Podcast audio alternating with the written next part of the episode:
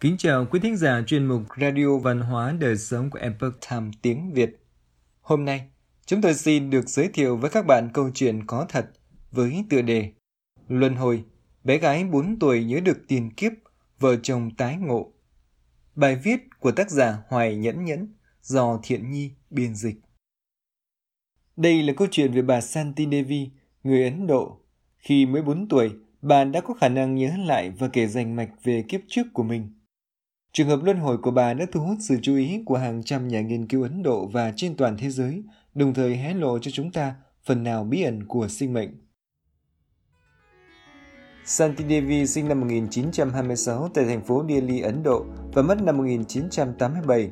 Cả đời sống độc thân, bà từng giảng dạy tại Đại học Delhi, một học viện khoa học và nghệ thuật dành cho nữ. Cuộc đời 62 năm của Devi luôn là chủ đề cho việc nghiên cứu về luân hồi chuyển thế. Năm Devi lên 9 tuổi, để nghiên cứu các trường hợp luân hồi của bà, một ủy ban 15 người bao gồm các nghị sĩ, quan chức cấp cao và các thành viên trong giới truyền thông, được chỉ định bởi ông Mahatma Gandhi, người được hàng triệu dân Ấn Độ gọi một cách tôn kính là anh hùng dân tộc. Tiến sĩ Ian Stevenson, một chuyên gia hàng đầu về nghiên cứu luân hồi tại trường đại học Virginia của Hoa Kỳ, cũng đã tìm hiểu và nghiên cứu về trường hợp này. Các chuyên gia đều cho rằng đây có lẽ là trường hợp luân hồi nổi tiếng nhất trong lịch sử từ trước tới nay. Kiếp tiền kiếp hiện ra. Shanti Devi trước lúc 4 tuổi không nói được nhiều, nhưng khi lên 4 tuổi, cô bé đã bắt đầu kể không ngớt về những điều kỳ quặc khó mà tìm nổi. Cô liên tục kể cho bố mẹ hiện tại nghe nhiều điều về chồng và con trai cô ở kiếp trước. Chồng con ở Mathura, cách Delhi khoảng 145 km về phía đông nam, và chúng con có một cậu con trai. Chồng con có ngoại hình rất tuấn tú, ở má trái gần tai có một cục u lớn. Anh ấy thường đeo kính mỗi khi đọc sách. Ở Mathura, anh ấy có một tiệm vải nằm trước một ngôi đền nổi tiếng của Ấn Độ. Hồi con ở ngôi nhà tại Mathura, con đã được ăn rất nhiều các loại kẹo khác nhau. Đôi khi mẹ cô mặc quần áo cho cô bé sẽ nói rằng kiểu quần áo nào mà cô đã mặc trước đây.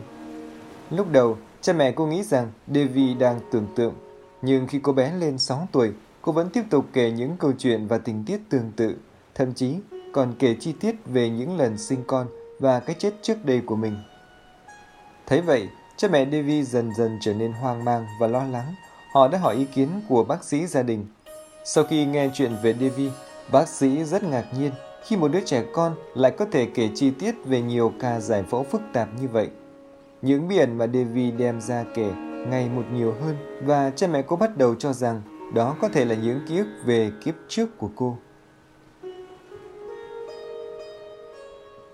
Sau 6 tuổi, Devi yêu cầu bố mẹ đưa cô đến Mathura. Tuy nhiên, cô không bao giờ nói ra tên chồng mình. Thì ra ở Ấn Độ có một phong tục rằng người vợ không được gọi tên chồng trước mặt người khác. Nếu người khác nói ra thì người vợ sẽ đỏ mặt. Một người họ hàng xa nói với Devi rằng chỉ cần con nói ra tên chồng cũ của mình, cha con sẽ thu xếp đưa con đến Mathura.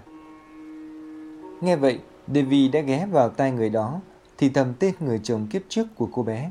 Người họ hàng xa này sau đó đã viết thư cho Chaubey, tên người chồng, ở Mathura và mời anh đến Delhi một thời gian. Tại đây, Chaubey đã xác nhận rất nhiều điều liên quan đến vợ cũ của mình, đồng thời sắp xếp cho một người họ hàng của anh ở Delhi đến gặp Devi. Khi họ gặp nhau, Devi lập tức nhận ra người họ hàng này chính là anh họ của chồng cũ.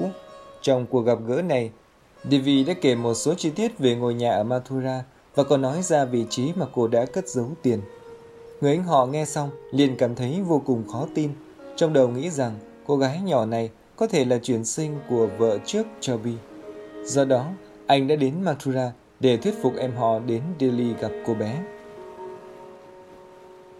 Tiền kiếp của Devi. Vào năm 1902, một gia đình ở Mathura sinh được một bé gái đặt tên là Ludibai. Từ khi còn nhỏ, Ludibai đã rất sùng kính Phật. Trước khi 10 tuổi, cô thường đến một số miếu để hành hương. Khi đó, ở Ấn Độ, có một phong tục dân gian lâu đời là tảo hôn. Do vậy, Ludi đã kết hôn với Chaubey khi cô mới 10 tuổi. Vợ trước của Chaubey đã chết, và Ludi là vợ thứ hai của anh. Chaubey sở hữu một cửa hàng vải ở Mathura và một chi nhánh ở Hawa. Sau khi kết hôn, Ludi sinh con đầu lòng bằng phương pháp sinh mổ, nhưng đứa trẻ đã chết ngay sau đó. Vào năm 13 tuổi, cô mang thai lần thứ hai và sinh hạ cậu con trai tại bệnh viện công của thành phố Agra vào ngày 25 tháng 9 năm 1925. Tuy nhiên, 9 ngày sau đó, Ludi đã qua đời do sức khỏe suy kiệt. Ngày 11 tháng 12 năm 1926, gia đình ông Babu tại Mohalla, một địa phương nhỏ thành phố Delhi, đã sinh được một cô con gái. Cô bé đó chính là Shanti Devi. Đời trước, đời này gặp nhau. Vào ngày 12 tháng 11 năm 1935, 10 năm sau cái chết của Ludi, Chaubey đưa theo con trai của Ludi, người vợ hiện tại, và cả anh họ đến Delhi để gặp cô bé Devi, người tự xưng là Ludi. Ngày hôm sau, họ đến được nhà của Devi. Để đánh lừa cô bé, người anh họ đã chỉ vào Chaubey và giới thiệu đó là anh cả của anh ấy. Nghe vậy, cô bé 9 tuổi Devi bỗng dừng đỏ mặt, lặng lẽ đứng qua một bên. Có người hỏi tại sao cô lại thẹn thùng trước mặt anh trai của chồng. Devi nói với một giọng chắc chắn rằng anh ấy không phải là anh cả của chồng tôi, mà chính là chồng của tôi. Sau đó cô bé nói với mẹ mình, chẳng phải con đã nói với mẹ rằng anh ấy rất đẹp trai và có một cục u ở má trái bên cạnh tai sao? Sau đó Devi nhờ mẹ chuẩn bị bữa ăn cho khách. Khi mẹ cô hỏi cô nên nấu những món gì, cô nói rằng anh ấy, tức người chồng cũ, thích khoai tây nghiền và bí đỏ, mà những món này chính là món ăn yêu thích của Chaubey. Sau đó Chaubey hỏi cô liệu cô có thể nói một số điều đặc biệt để chứng minh không? Devi trả lời, được, trong sân nhà của chúng ta có một cái giếng, trước đây em đã từng tắm ở đó. Khi nhìn thấy cậu con trai của Ludi, Devi đã vô cùng kích động. Cô bây giờ còn nhỏ hơn cậu bé 1 tuổi. Devi ôm chầm lấy cậu bé mà nước mắt tuôn rơi. Chaubey hỏi cô rằng, trước khi chết cô chỉ nhìn thấy đứa bé trong một hình hài nhỏ nhắn. Vậy làm thế nào cô có thể nhận ra nó là con trai của mình? Devi nói rằng con trai là một phần linh hồn của cô và linh hồn có thể dễ dàng nhận ra sự thật. Sau đó cô gói tất cả đồ chơi của mình và đưa cho cậu bé. Chaubey ở lại Delhi vài ngày và nhận thấy cử chỉ của Devi rất giống Luji về nhiều mặt. Anh lén hỏi riêng Devi. Khi đó cô bị viêm khớp và không thể đứng dậy được. Vậy cô đã mang thai như thế nào?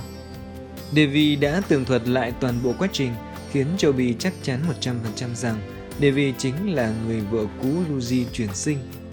Vào ngày 15 tháng 11, gia đình của Chaubey chuẩn bị quay trở lại Mathura, khiến Devi trở nên khó chịu, bực bội. Cô đã yêu cầu được đi cùng, nhưng cha mẹ cô từ chối. Lần đầu tiên đến Mathura, ngày 24 tháng 11 năm 1935, một ủy ban tiến hành nghiên cứu trường hợp của Devi do Mahatma Gandhi chỉ định đã cùng Devi lên đường đến Mathura. Lần đầu tiên đến Mathura, Devi đã nhận ra được rất nhiều địa điểm. Khi đến gần nhà Chaubey, Devi bước ra khỏi chiếc xe ngựa 2 bánh và nhìn chăm chú vào một ông lão trong đám đông, rồi lập tức đi đến cúi chào ông, đồng thời nói với ủy ban rằng người đàn ông này là bố chồng của cô. Sau khi kiểm chứng, ủy ban đã chứng thực được người đàn ông đó chính là cha của Chaubey. Khi đến nhà Chaubey, cô lập tức bước đến gian phòng của Luji và chỉ ra rất nhiều thứ mà Luji từng sử dụng.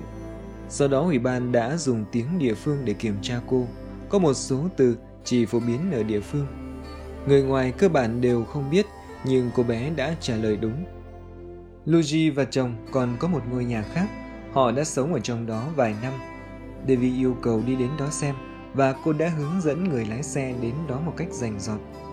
Một điều tra viên hỏi Devi rằng, đâu là cái giếng mà cháu đã đề cập khi ở đây? Cô bé liền chạy tới một nơi, nhưng cô lại không tìm thấy cái giếng nào cả. Mặc dù cô rất bối rối, nhưng cô vẫn tin chắc rằng ở đó nên có một cái giếng. Sau khi Chaubey rời một tảng đá ra khỏi nơi đó, quả nhiên một cái giếng đã xuất hiện trước mặt mọi người. Còn khi được hỏi cô đã cất giấu tiền ở đâu, Devi đưa mọi người lên tầng 2 và tìm một lọ hoa đưa cho họ xem. Tuy nhiên không có tiền trong đó. Chaubey sau đó thừa nhận rằng anh đã lấy tiền trong lọ hoa ra sau khi Luji qua đời. Ủy ban tiếp tục đưa Devi đến nhà của cha mẹ Luji và cô nhận ra cha mình ở kiếp trước. Khi gặp nhau, họ không kìm được nước mắt. Những biểu hiện trìu mến của họ khiến những người có mặt cảm động không thôi. Sau đó, Devi được đưa đến đền thờ và một số nơi mà cô đã đề cập trước đó, và tất cả những ký ức tiền kiếp của cô đã được xác nhận từng chuyện một. Cuối cùng, trước khi rời khỏi Mathura, mọi người đã bất đắc dĩ phải tách Devi ra khỏi cha mẹ trước của cô.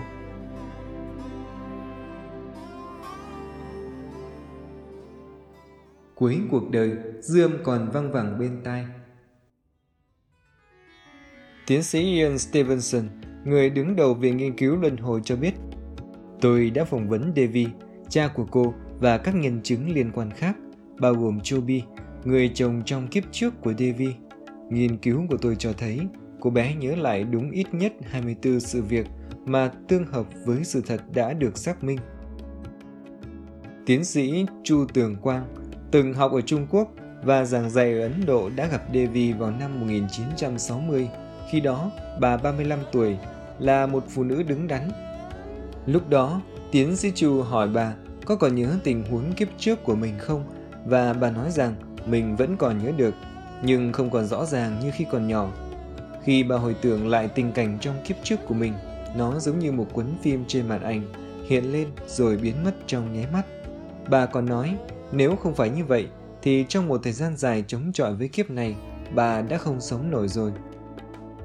Ủy viên điều tra Devi lại cảm khái rằng, ký ức kiếp trước bị quên hết là một điều may mắn. Kiếp này nhìn lại kiếp trước, cuộc đời vô thường như mộng ảo, bong bóng, cõng chấp trước vào tình trên lưng.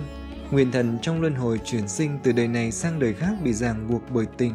Rốt cuộc, đâu mới là bến bờ? Các bạn nghe xong câu chuyện có thật về luân hồi của bà Shanti Devi, chắc chúng ta không khỏi thắc mắc, vậy sự thật về luân hồi là gì? Luân hồi tồn tại như thế nào? Và làm sao có thể biết được tiền kiếp của bản thân? Để trả lời cho những nghi vấn trên, mỗi người chúng ta hãy tự tìm hiểu thêm qua những câu chuyện trong lịch sử cũng như những khám phá gần đây về luân hồi các bạn nhé.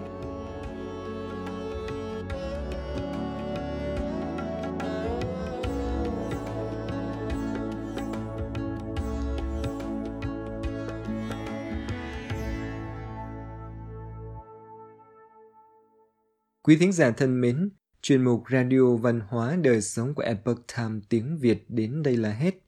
Để đọc các bài viết khác của chúng tôi, quý vị có thể truy cập vào trang web etviet.com. Cảm ơn quý vị đã lắng nghe, quan tâm và đăng ký kênh. Chào tạm biệt và hẹn gặp lại quý vị trong chương trình lần sau. Kính chúc mọi điều bình an và tốt lành đến quý vị và người thân.